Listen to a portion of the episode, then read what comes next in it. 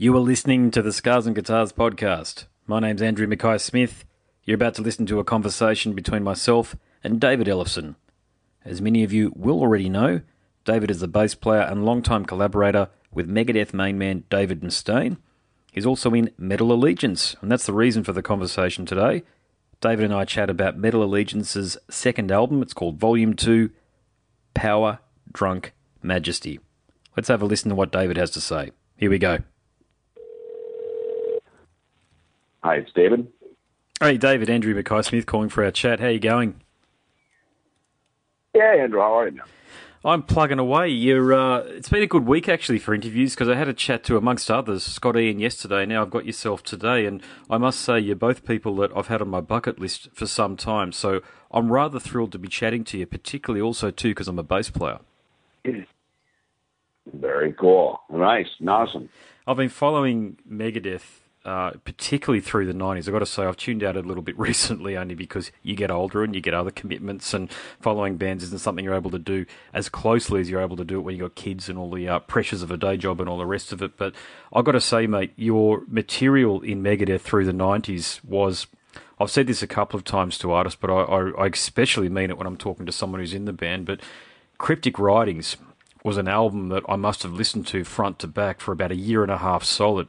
So I want to thank you for writing that record because I don't think you guys get enough credit for what you created on that. I think it's a beast of an album, and I actually think it's the best album in the Megadeth catalog.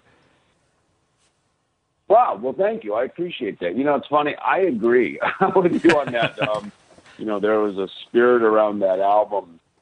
We were sort of re, we weren't rebuilding, but it was interesting because you know, Youthanasia was internationally a very well received album, mm. but we were disappointed in America. Only, and it was and it wasn't because of the response to it. It was mostly because MTV went away, Seattle music took over. It was mm. just a very weird moment in time, you know. And, and to go in and cryptic writings, we intentionally went, okay, how do we be Megadeth yet not be a total thrash band all the time, yet have songs that can continue to cross over to just basically keep our career alive, like you know, yeah. destruction type material. Um, and yet, you know, we I think we hit the bullseye. We did a little bit of everything. It kind of was a record that was sort of a third melodic, a third straight up the middle, and a third ripping. You know, and um, yeah, and the bass tone wise, as a bass player, it's probably my favorite bass tone I've ever recorded. Agreed. I'm so glad you mentioned that. It was an album that you lost none of, none of your ferocity because you're you're about. I'm going to give you a really big bit of praise here if you don't mind me giving it to you, but I think you're about the most adept plectrum player or pick player that I could I could probably point out. Yourself and Jason Newsted, I think, are extraordinary, and, and both of you never get anywhere near enough credit for your contribution to your respective bands. But you bang on point there. As, as a bass player who's played along to your material rather a lot, and I'm a fingerstyle bass player, and I've I've found it rather challenging doing Dawn Patrol, for example, with my fingers. Um, but right, it's right. but it's it's something that I, I, don't never felt you got enough credit for for your contribution, not just to Megadeth but to heavy metal. But do you think that's changing? Because I notice that when I read forums and blabbermouth posts, I mean I know blabbermouth posts are full of people saying rather nasty things, but particularly about you, I notice you are starting to get a little bit of credit for your contribution musically as a bass player to heavy metal. So, are you finding that yourself, or is that just in the ether there and on the internet people are starting to talk about it? You know, I you know it's funny that you know there's some bass players who, um, you know, are kind of in um, a celebrity status um, just because of certain parts and lines and things that they've played over the years. And guys that I grew up with, be it Chris Squire, uh, Geezer Butler, Geddy Lee, obviously mm. Gene Simmons, um, you know, and and I guess you know now I'm kind of in that same category because of things like Peace Sells, but who's buying, you know, that riff being so yeah. iconic, you know, yeah you know, played so played so much on MTV. You know, all, all it takes is one guy at MTV to decide to use your riff, and suddenly you're an icon. you know, so um, you know the the reasons why we, we become famous are often kind of interesting. You know, the course we take, but. I think you know probably one of the biggest compliments I got was when Chris Adler was playing drums in Megadeth, and we were in, um, was, I think we were in Mexico City playing Knotfest, Hmm. And he said, he goes, you know, it must be really fun for you in Megadeth because this band has these iconic bass breaks all throughout the set in all of these songs. It's not like you just have one. It's like every two or three songs, there's this massive, iconic bass break where the whole band stops for you to be featured. And I and I had to stop and think, and I said, "Really?" He goes, "Yeah." He goes, "Look, you know, that's not something I have in other bands. So I, for me, I noticed, you know, and obviously the drummer, I stop and you play, you know, or it's just you and me playing together." So he said it's, it's really cool, and it took me back to I think when, um, you know, the very beginning when Dave and I first met, and Hmm. and uh, we, you know, um, you know, we were composing what the very earliest songs. We, they weren't even albums yet. Like in, I'm talking 1983, Yeah. early '84. I mean, this Mhm. is pre-killing is my business stuff. And we would um, we would be writing something, and he'd be working on a riff, and he would stop, and he would just go, "You know what? Why don't you play this part here?" And he would, and you know, he, he even if he wrote it on guitar, he'd say, "Here, why don't you play this?" And I would, I loved it because you know the early '80s was all about shredding and ripping, and that was everything I moved to Los Angeles to go do, hopefully in a new band, and that which is exactly what was happening. Yeah. Um, you know, so and and it wasn't it wasn't sort of what Eddie Van Halen had done because you know he he had already done that. So we were doing something very new, something very fresh Hmm. with this sound that we were developing in Megadeth. Um, and I saw that sound developing, really accelerating past what Dave had even done in Metallica. You know that those those Yep. those that first year after Dave was out of Metallica, I saw his musical proficiency really accelerate. And it was great that he and I were together because it, it, you know, I was kind of this blank canvas. I had a great, I had great skills. I could play well. Um, I just needed a direction to go in. And by working with Dave, we formed, you know, a unity. Um, and Hmm. that I think was the beauty of, of that, those very earliest well, basically what kind of became those first three records, because some of those things we were working on in 83, 84, you know, didn't even make it onto a record, and some of them didn't even until So Far So Good, So What. so, um, wow. Okay. Yeah. You can know, hear that. A lot of, Yeah. yeah, a lot of, Yeah. Yeah, a lot of material there, you know, that, that really defined, you know, the, the, the sound and the basis of, of, of Megadeth. Yeah, look, I hope you don't mind me asking one more question about Megadeth. I know we're here to talk about Metal Allegiance, but do you find in the audience it's multi generational these days, a bit like what, what happened to Kiss and, of course, Metallica, but they're, they're a different beast altogether. They're a behemoth, you know, they're, they're the, the vanguard or the standard of heavy metal internationally, but Megadeth are, are there now, really, as well. So do you find. Do you find that you've got parents bringing kids to the extent where half of the audience don't know the early material. So the the first three albums that you mentioned up to so far so good so what, and when you perform them, are you looking out to I wouldn't say a sea of blank faces, but some of the younger people in the audience sort of looking at the whoever's brought them to the gig or somebody around thinking, is this a new song? But it's actually a song from I find I find it the I find it the opposite. To be honest with you, that's a good question because I find that the young, the youngest generations now coming to Megadeth shows are the ones that know about the earliest music, and it really speaks to um, the strength of that early material. Um, Hmm. And I've, I've, I think you know Megadeth's best path forward is our past.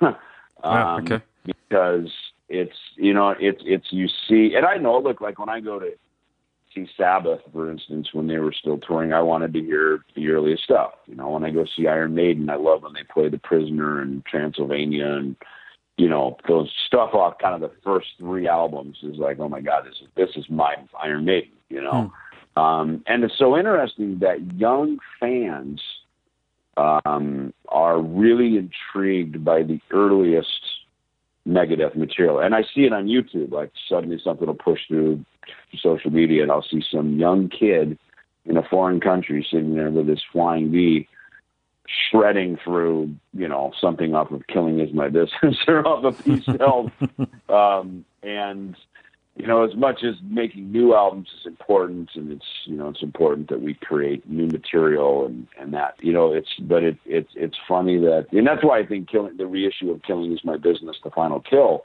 yeah, was so important because um, when I even when when in 2010 when we were doing the Rust in Peace uh, 20th anniversary, we started. I started to realize, and I think I had a different perspective because I'd been away from Megadeth for a few years, um, but very much in tune with what was going on in our culture and and mm. with Megadeth music.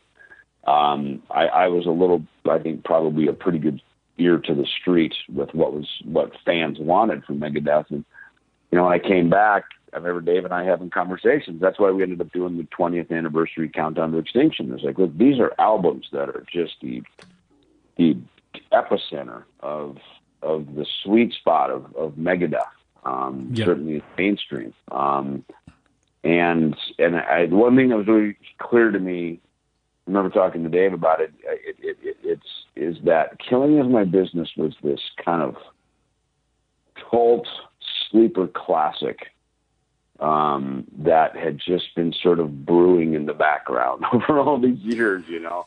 And um, and then when we so I think I think it was really important that that album came out this year with 35 years of Megadeth uh, as a as a remix, as a reissue, as mm. a hmm. repackaging, because um, there's there's something hauntingly charming about that album that uh, fans have really started to latch onto yeah, years. Yeah, I, I understand that because I remember in the mid 90s, um, I, I, was being very focused on the era at the time, which was Youthanasia and Countdown. I remember getting a copy mm. belatedly of Killing Is My Business. And I remember, you know, that run that you do in Looking Down the Cross, the bass run that you do, that trying to nail that over right. and over and over again. Um, and just mm-hmm. having headphones on and just doing it. So it speaks to the power of that. And the other thing too, it's really interesting with with if you don't mind me saying, the forefather, as as you are one of the forefathers of, of thrash metal and heavy metal, really, um, you get a lot of people going back to those first three albums. I've had really good conversations with artists in the world of black metal, so Satyricon and Enslaved in particular.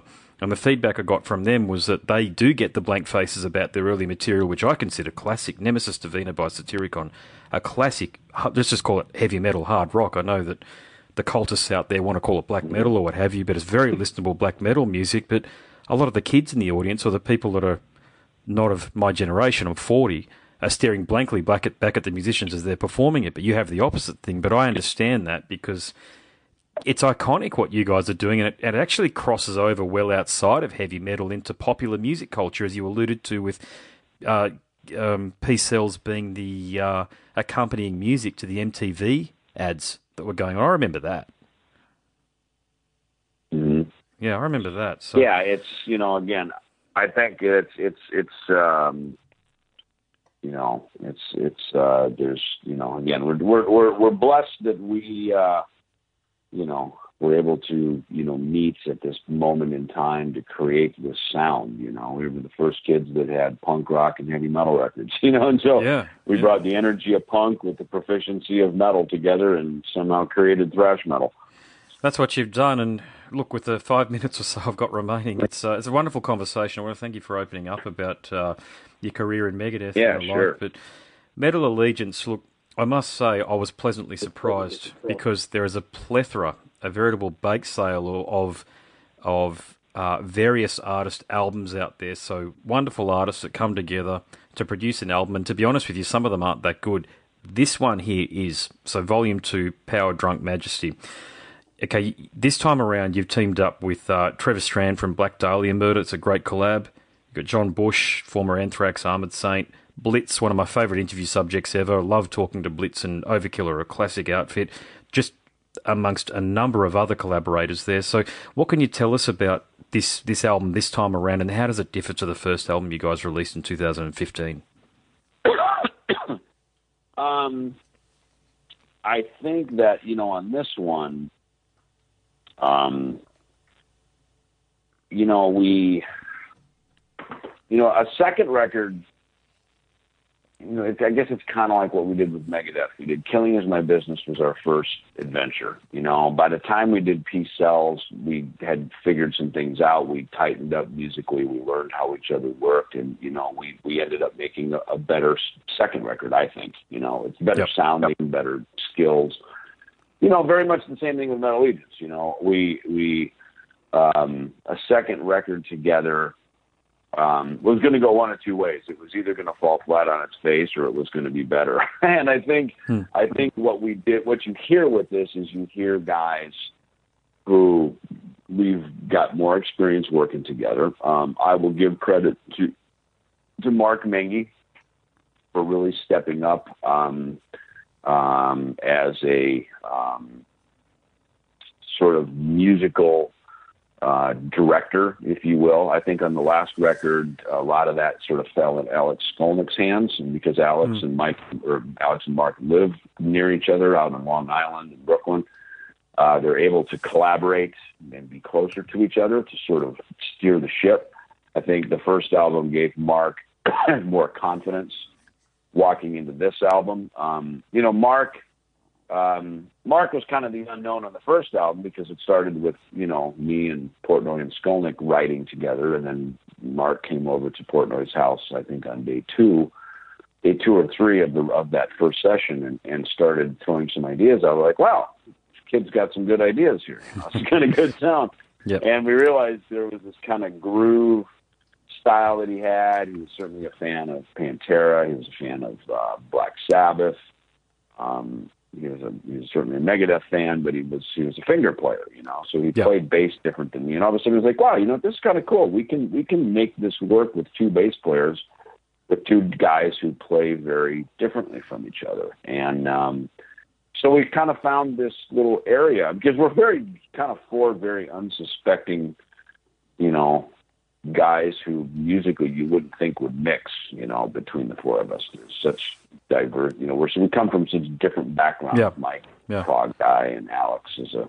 You know, Alex and I are certainly thrash guys, you know, between Testament and Megadeth, but you know, he's also a very much a um, jazz, you know, educated jazz yeah, music. yeah. Uh, It's a good match, mate. I like you your, know, I like you guys and our- playing together.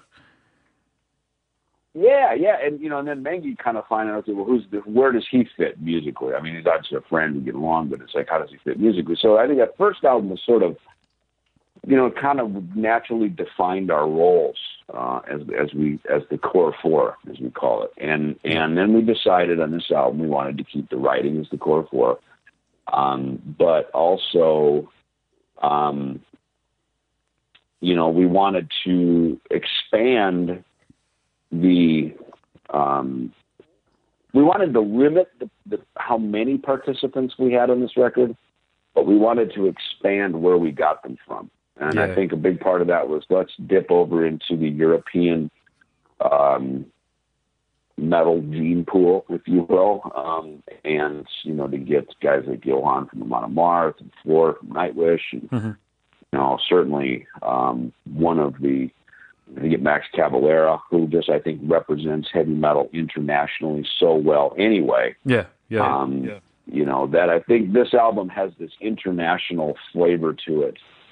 Um, whereas I kind of think the first record was sort of like an American band with an American metal sound. I think this one has vastly expanded to a much more international representation of heavy metal.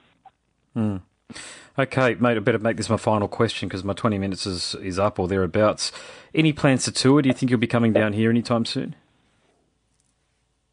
You know, we are open to doing anything. Um, one of the reasons that I really wanted to drive the bus on getting a second record done is that we initially started as just a jam session on motorboats um, on the Maiden Voyage Yeah. Motorheads motorboat back in 2014. That led to Portnoy saying, "Hey, why don't we write a record?" Once you have a record, now you have a you have a sound. You've got some original material, and as we continued to play events, do some kind of random touring, and the guys played Bloodstock Festival in the UK a couple years back. All of a sudden, it's like, you know, excuse me, we don't want to go on stage and be a cover band. you know, mm-hmm. if we're going to go do this, let's go have some of our songs, and then we can sure play a few fan favorites here and there. But let's let's be an artist, you know, because we are artists, every one of us. You know, we're we're original composers. We're um, we're artists at, in our truest sense. So you know, I really was pushing to get a second record uh, done, um, so that I think that then opens up the opportunities for us to be able to go do more things together.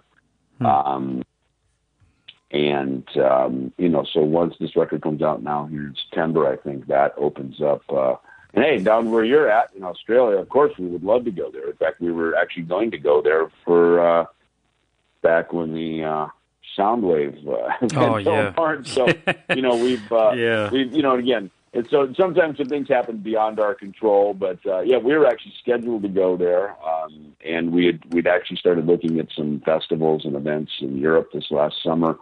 Um, and just due to some scheduling stuff, we had to, you know, we, we, we found a nice window to put the album out. So I think, you know, now that the album is going to be out, I think that sort of triggers all the rest of it and opens up the mm. opportunities for future stuff together. Cool, mate. Mate, these conversations are always over far too quick as far as I'm concerned, especially when I'm talking to a legend such as yourself. So I just want to offer you a congratulations on two things before I do. I was in my very early 20s and I emailed you, and you won't remember every interaction, so I certainly don't expect you to remember this, but you emailed me back and you answered my questions, and you were very congenial, it must be said, and it's not always the case when you're meeting your heroes when you're in your early 20s, as the old saying is. Try not to meet your heroes, but I had a very good interaction with you back then, so I want to thank you for that. And the final thing is, congratulations on carrying yourself so well in regards to your Christian faith. I don't think uh, I don't think it'd be easy, and uh, particularly in this world we live in, where um, I think people in the rock and roll spotlight have certain expectations of them, but you've always carried yourself so well, mate. And I don't think there's a bad word that anybody could say about you online or uh, after meeting you at any one of the meet and greets. And as I said, it's not always like that. But I just I just thought it was important if I ever had the opportunity, mate, to share with you that I really appreciated it back in the day because uh, you don't know what to expect when you reach out to somebody, and also the other thing about the Christian faith. So, if it's congratulations that I can afford well, to you, mate, yeah, there you go.